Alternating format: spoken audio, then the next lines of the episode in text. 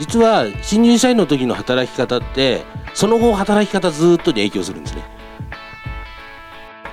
最初に60%の力でこうセーブしながら仕事をしていくとその先ずっと60%しか出なくなる。もうはっきり言いますけど20代の時にどれだけ仕事するかです。いかに自分が自由な環境で、えー仕事ができるかっていうことを早く勝ち取る。怒るってことです。でこの怒りは外に向けちゃいけない。自分に向けなさいと。私の20代これでいいのかな遅れてんじゃないかな。怒る怒る。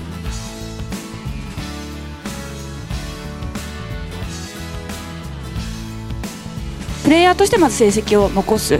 トップクリエイターになる。僕が社会人になった目標でもあるんですけど、まあ、日本一面白いサラリーマンになると。歴史に名を刻みたい。語り継がれる人になりたい。人の記憶に残るような仕事がしたい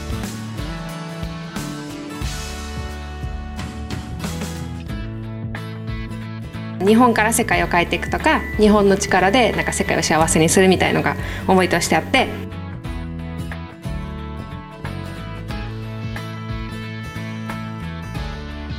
あのスポーツ選手とかですごく名プレーヤーとか優秀な人とかっているけれども伝説になる人ってやっぱ違うじゃないですか。そういうふうになる新人を育てたいと。